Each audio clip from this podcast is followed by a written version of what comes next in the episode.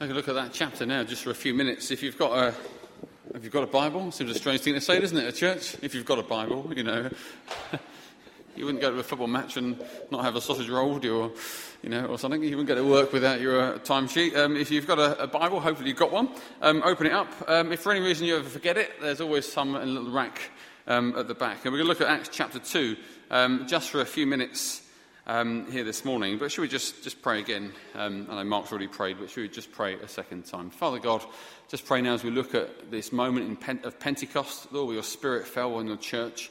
We pray, Lord, for, for all open hearts, humble hearts, listening ears, Lord, a, a, a spirit and a soul and a body, Lord, that longs for more of you, that we would be challenged uh, and we would think deeper and wider uh, than our current experience, perhaps in some cases, and really be open to what you might want to do in us. So bless us now, we pray. In Jesus' name, Amen. I remember um, being 11 years old, just about. Um, I remember being in a maths lesson in secondary school. And uh, my teacher, Mrs. Pegram, who was easily 150 years old, um, all teachers are 150 years old, aren't they? No matter how old a child is, they always think, oh, what was it like in Victorian times? And uh, that often gets told. Andrew's had that a few times, which is, uh, doesn't go down well, I can tell you. Um, and so I remember being in a maths lesson, and uh, we were given, in small groups, we were given a, a maths sum uh, to, to, sort out. And I'm relatively good at maths, believe it or not. Um, it's, not it's one of the things I always found quite easy. Um, and I remember sitting there thinking, I know the answer. And, uh, and all the kids were like, shut up, know the answer. And, uh, and because of the secondary school I went to, I thought I'll just keep my head down a bit, and I didn't want to upset anybody, so I went with them. And we all got it wrong. And uh, I remember Mrs. Pegram uh, saying, trying to, trying to explain to a bunch of rowdy kids in a school in Dagenham why they got it wrong. They didn't really want to hear. And I remember saying to her, I knew the answer. And she said to me, she looked me in the eye and she said to me, You must always stick to your guns. It was a really weird moment. This 150 year old lady leaning across a table, uh, almost like she could see in me where I was going wrong. She just said, You must always stick to your guns. And although I didn't do it in secondary school, I always think, I often think of Mrs. Pegram I wonder if she's still with us, um, but if she was 150 then, probably not. Um, and I often wonder um, why she said that. But it's been a defining moment. And across my life, I've had lots of little moments like that. I've had some big moments, getting married, having kids, obviously, the two big moments. Um, coming here being in the top three. Um, big moments, but I've also had lots of other defining moments that have just nudged me forward and made me the man I am today. Um, so I can only apologise. Um, but life is made by defining moments, isn't it? Sadly, for some people, life is ruined by defining moments that are on the negative side. Our faith, as well, is made by defining moments. Defining moments not with someone else, but defining moments that you have with God. Our faith is shaped by how often we see and feel God move in our life. And we experience God move in mighty ways. My own personal faith journey has been built by defining moments where God has spoken to me, sometimes through other people. I've been very privileged to have people give me a prophetic message, uh, which uh, the, the, age I was was completely shaped my entire life. Um, people said things to me when I was 12 and 13, not knowing me at all at certain Christian events, not knowing what they were saying, not knowing that they would lead to me standing here um, all these years later. God has uh, dealt with me in those amazing ways, and they have been defining moments in my faith. Other ways my faith has been defined, or your faith might be defined, might be the first time you share your faith with someone and get called a few names, or the first time you stand up for your belief and decide, actually, I don't care what you think, I'm a Christian, what are you going to do about it? In a loving, gentle way, not in an aggressive way, you know what I mean. Um, but our faith is built by defining moments. And in Acts chapter 2, when we come to the Pentecost and the pouring out of God's Holy Spirit, we see the defining moment of church history, the most defining moment of the church in all its 2,000 years. Lots of great things have happened in the church. We've talked about the Nicene Creed. We had that song that comes off the back of it where we've formulated our beliefs. So we've had the Bible in print. All those things have been brilliant. But Pentecost is the defining moment of the church when God's Holy Spirit is poured out from heaven on his people. The church that Christ died to start is made alive by the indwelling of God's Holy Spirit at Pentecost. This is a unique event. Uh, there was a song we used to sing uh, in the 90s um, which had the line, We need another Pentecost. We don't. One was enough. Uh, God gave his spirit for his church. His church has his spirit. We don't need another Pentecost. But we'll get onto that a bit later, perhaps. But the sad thing about Acts chapter 2 is it strikes me there are two ways that you might approach Acts chapter 2 as a Christian. The first way might be, wow, I want some of that. I want to experience God like that. The other way is, mm, I've never experienced God like that. And I wonder which side you sit on this morning. You don't have to be the downside, you can be the excited side because of an amazing God who wants to move mightily in his church. This is the defining moment of church history. And whilst Pentecost may be a one off, God's Holy Spirit wasn't. He's with his people even now. Many Christians have got no frame of reference for the verses that Andrea read out in Acts chapter 2, 1 to 13, um, where it says in that final verse uh, they were made fun of and they were told uh, they had too much wine. Um, and so, if you've got it open in front of you, we may refer to it, but if you've just got it to glance over, we'll just look at that now together. It all happens, uh, so, so, they're in this upper room um, in Jerusalem at the day of Pentecost, a big festival for Jewish people, and we, re- we read the Spirit of God falls, and tongues of fire land, light, a light on each one of them, and like a, a mighty rushing wind, and they spill out of that room and they begin speaking in other tongues and uh, of course, we read all these other people have come from all over the globe to worship God. These converts to Judaism and Jews themselves have come to worship God for Pentecost. And they suddenly hear all these people preaching and praising God in their mother tongue.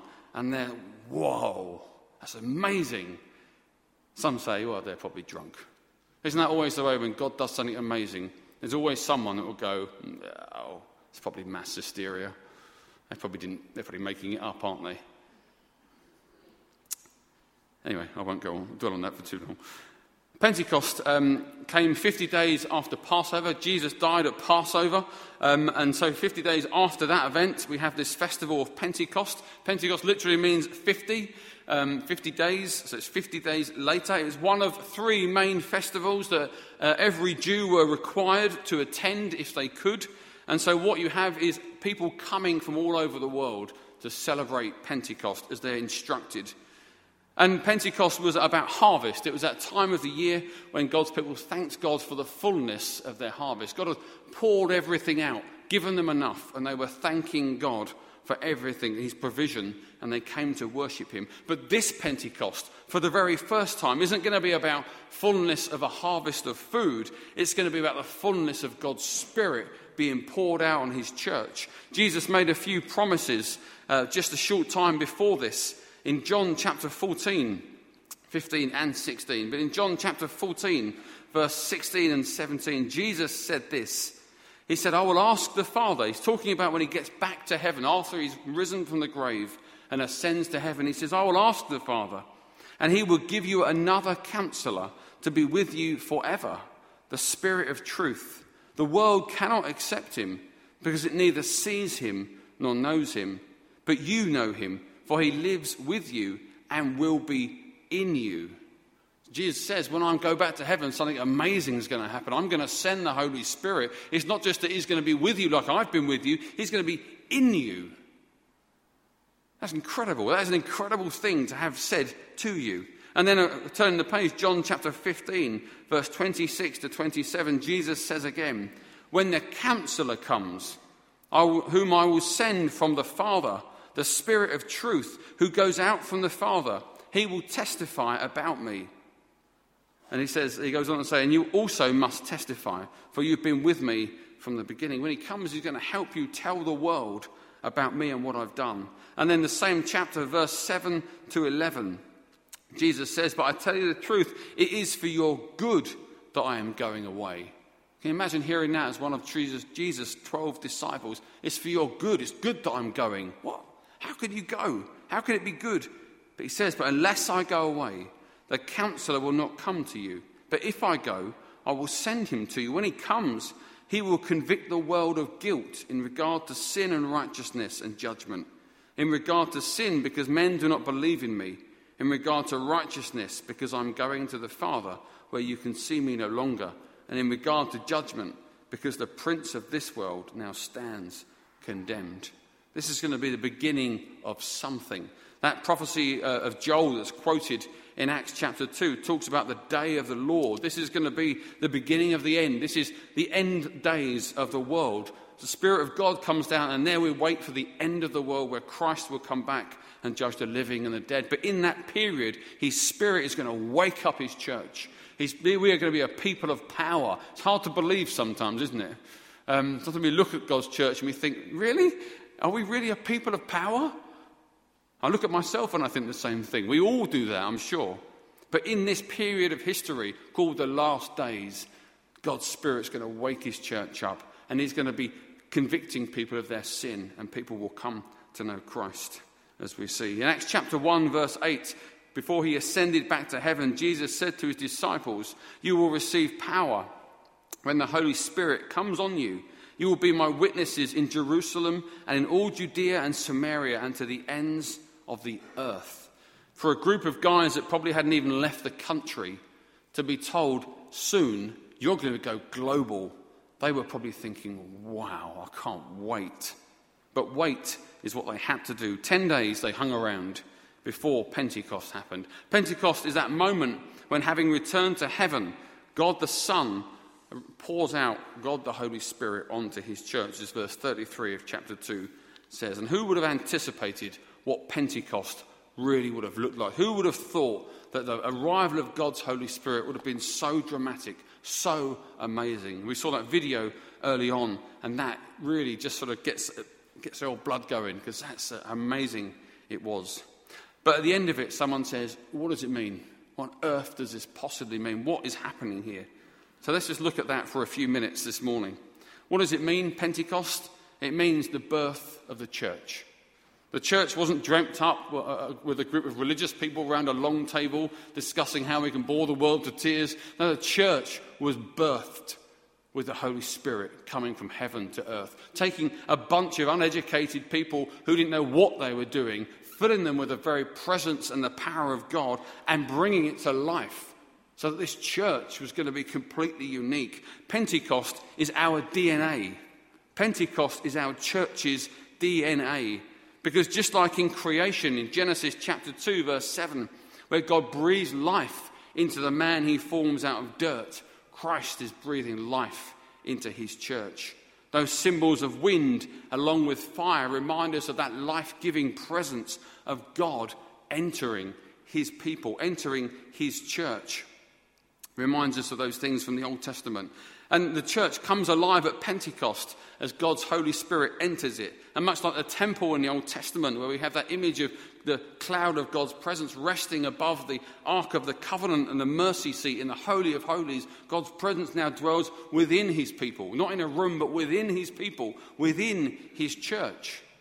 We looked at the Trinity last week. That was a big undertaking, wasn't it, for a Sunday morning? we looked at that, that concept, that doctrine of the Trinity. And we see it here again. We see here again why it matters. God the Father seated on the throne, Christ the Son redeems humanity, goes to his Father, and together they pour out God the Holy Spirit. It's all God.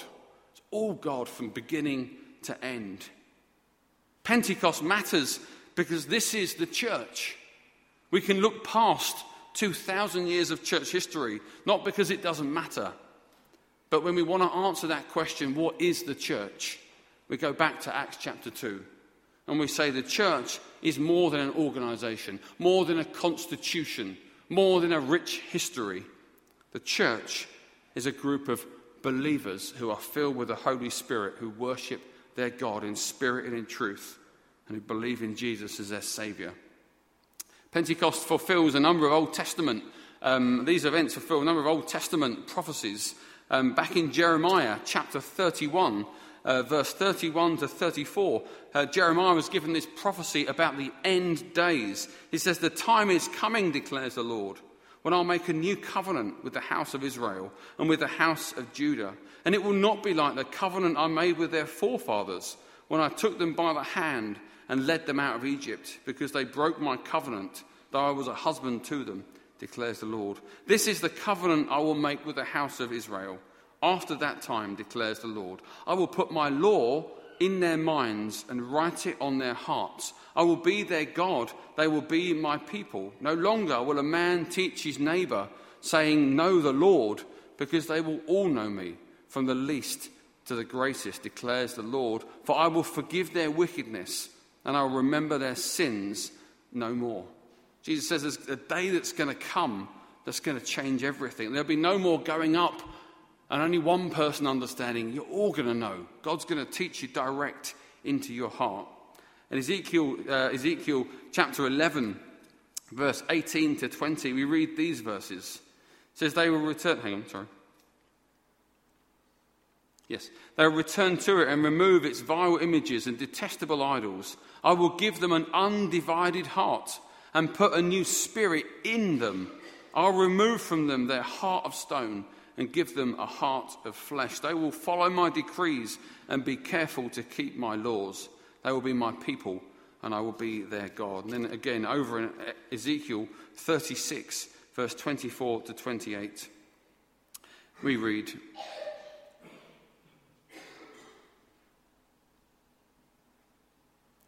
Uh, no, we don't. oh, that's right. 28, not 38. Sorry, there we are. You know, you're looking at 34 rather than 24. There we are. For I will take you out of the nations, I will gather you from the countries and bring you back to your own land. I will sprinkle clean water on you, and you will be clean. I will cleanse you from all your impurities and from all your idols, and I will give you a new heart and a new spirit in you. I'll remove from your heart from you your heart of stone and give you a heart of flesh and I will put my spirit in you and move you to follow my decrees and be careful to keep um, my laws. You will live in the land I gave your forefathers, and you will be my people, and I will be your God. Old Testament prophecies that speak of the Spirit of God changing people on the inside. And at Pentecost, that became a global reality. Just like when Jesus in Luke chapter 4 was anointed by the same Spirit for his mission to go and preach the good news of God, the church is being anointed as the body of Christ to go out and change the world.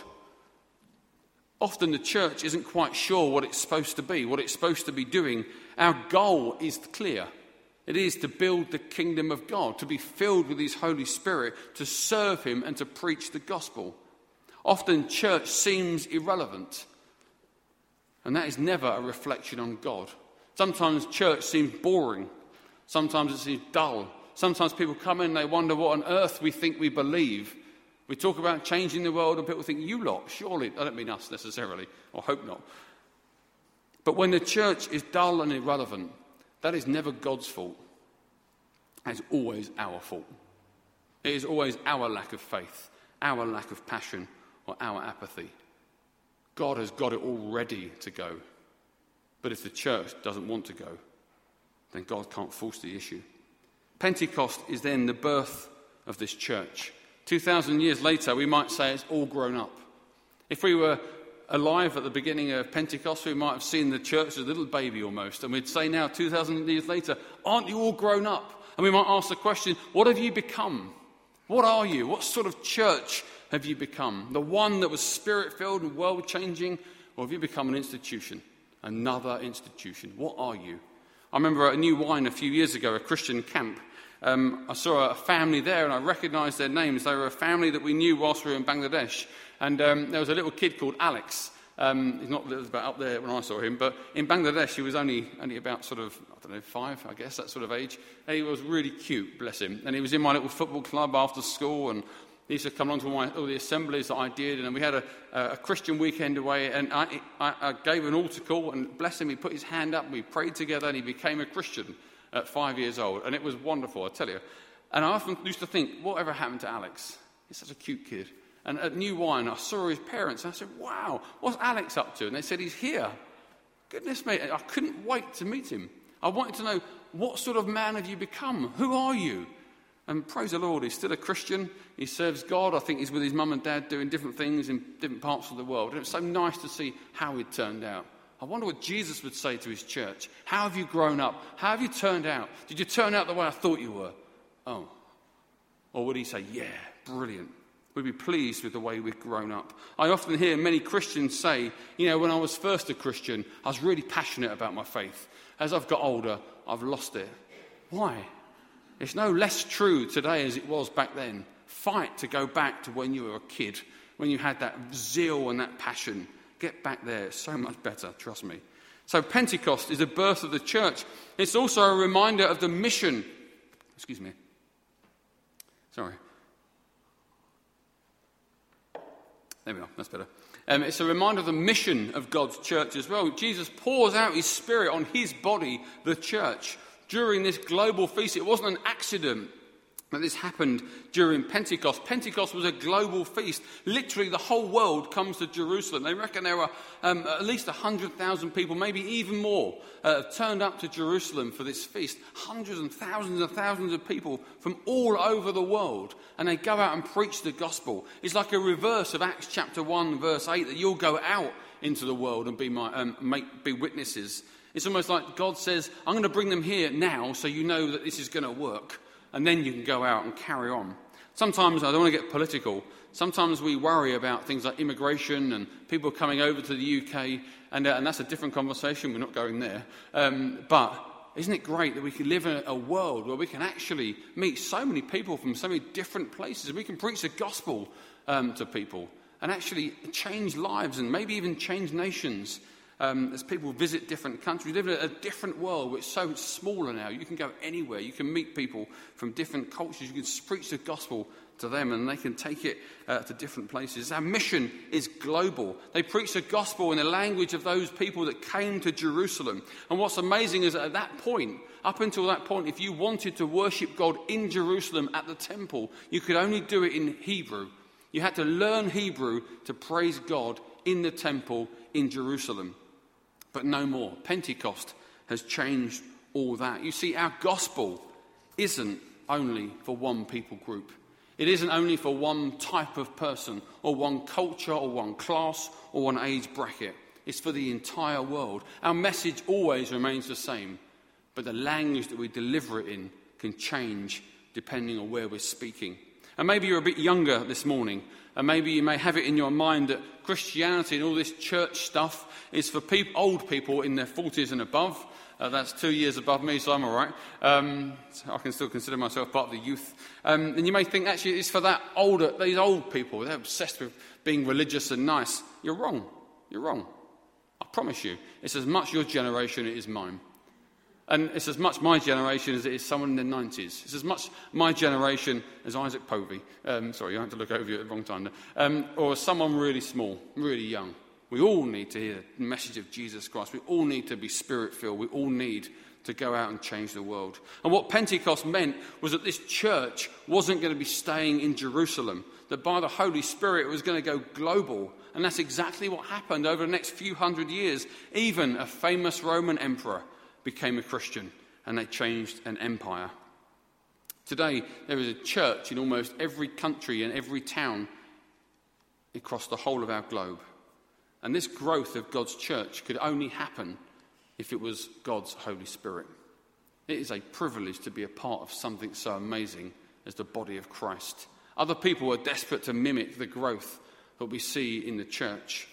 Cults like Mormonism and Jehovah's Witnesses and Scientologists have so much money that they throw their money into these networks of people groups and meetings with control and trying to control what people think just so they can experience some sort of growth and inroads. But real inroads, real growth only happens when the only living God inspires and fills his people to make a difference with the only truth, Jesus Christ, as he should be properly understood. And let me tell you, serving God is the best thing in a spirit filled church. It is the most wonderful thing to see God work by the power of His Holy Spirit. And these seven and a half years that I've been here, and we've been here as a family, um, have been one of the highlights of my life. Because over the course of seven and a half years, I've been privileged to see God work in people's lives. Sometimes right from not knowing Jesus to watching them get baptized. And every time you hold your hands up and you say, Whoa, that was God.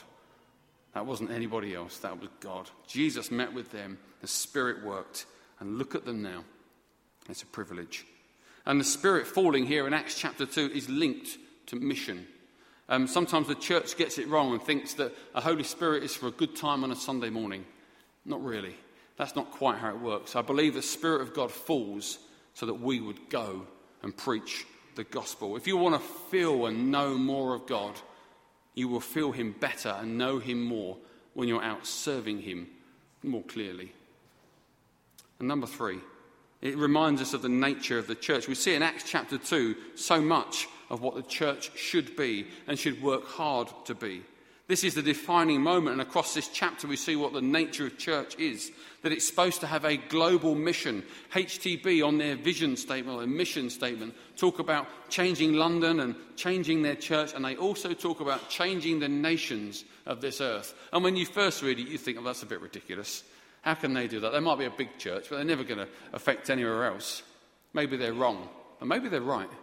Maybe they've caught hold of what God actually wants His church to be thinking, which is global.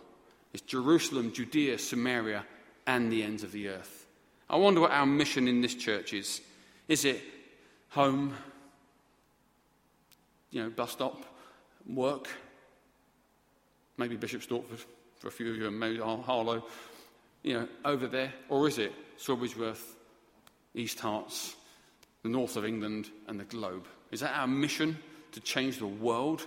Or is that just rhetoric that we say, or I say, and we think that's never, never going to be us. Could this church send out missionaries again?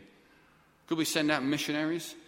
Could we watch people and train them up to go into church mission somewhere or church ministry or some other role? Do we have a global view of what God wants of us? That's what Acts 2, 2 is telling us, that we should be global, not just local. Another thing about this church, it's got to have a clear gospel message. We're to preach the truth that Christ is the only way of salvation. There is no other. We repent and we believe and we follow and we get baptized. That is our message. There is no other. Also, we see here about powerful unity. In verses 42 to 47, I won't read them, but go home and read them and ask yourselves, and I'll ask myself, is this what I do at church? Is this how we are unified as church? Are we around this gospel and around each other? Are we a family? Are we one? Or do we just kind of come in, have an hour and a half together, and go home again? And the final thing we see about this church is that it's supposed to be spirit filled. It's supposed to be full of God's Holy Spirit. The Bible speaks about being filled with the Spirit. And of course, if you're a Christian this morning, He's already in your life. At, co- at, conversion, no one can be a Christian without the Spirit of God sanctifying them and cleaning them up on the inside. But the Bible speaks about being filled, continuing to be filled. There are moments where we experience a different manifestation, a greater work of God's Holy Spirit, gifts of the Spirit, fruits of the Spirit, answers to prayer, great answers to prayer, where He moves us in a way that is unmistakably God and not us.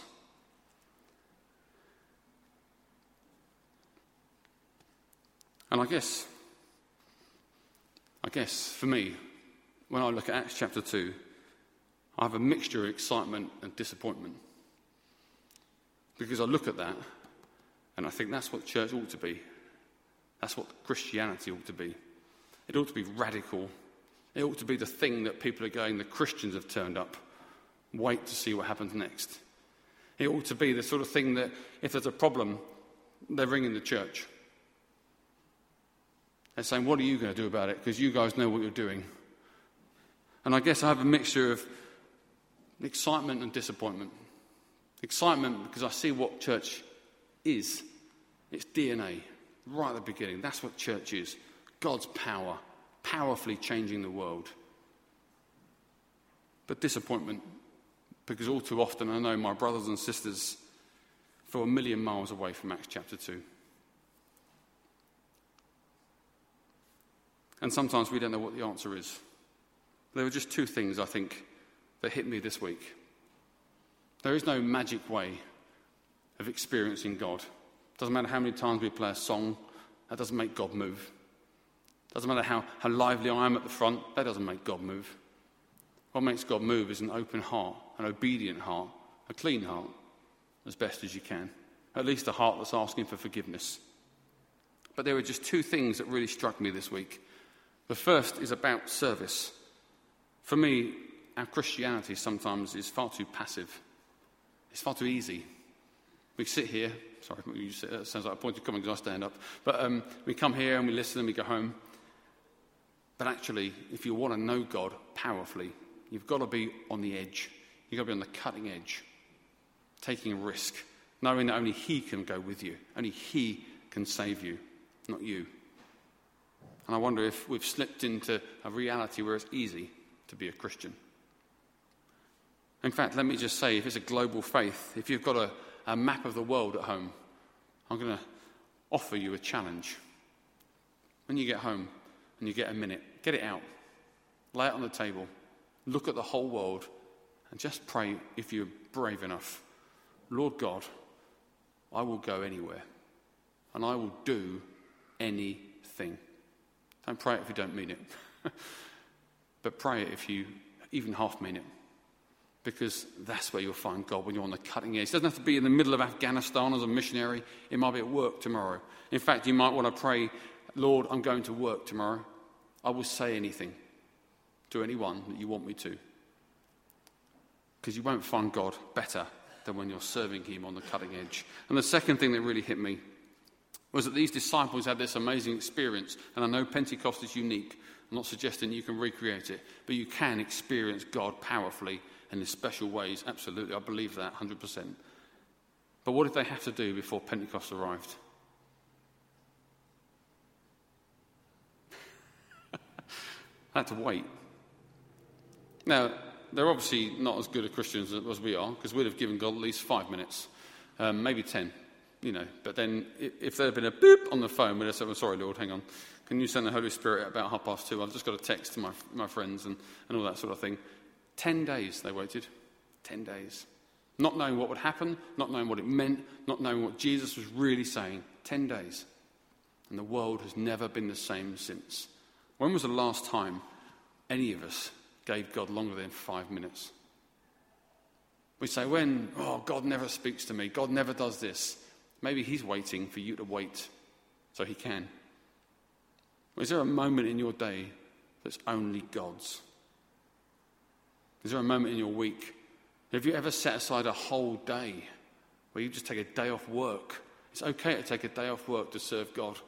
Um, take a day off and just go to the forest to read your Bible and pray and sing, and just you and God. No phone, no social media, no rubbish like that, and let God speak to you. And those two things really hit me this week.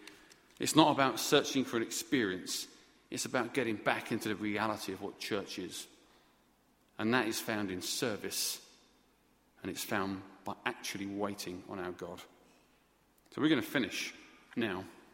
Um, we just have one song. Um, but let's, let's take a few minutes before we sing that song. If that's all right. You might want to hear. Um, and let's just, let's just be still. Maybe two minutes, three minutes. It's nothing. It's not even an advert break. Um, but in these couple of minutes, just say, Lord, be near me. Ask Him to be near you.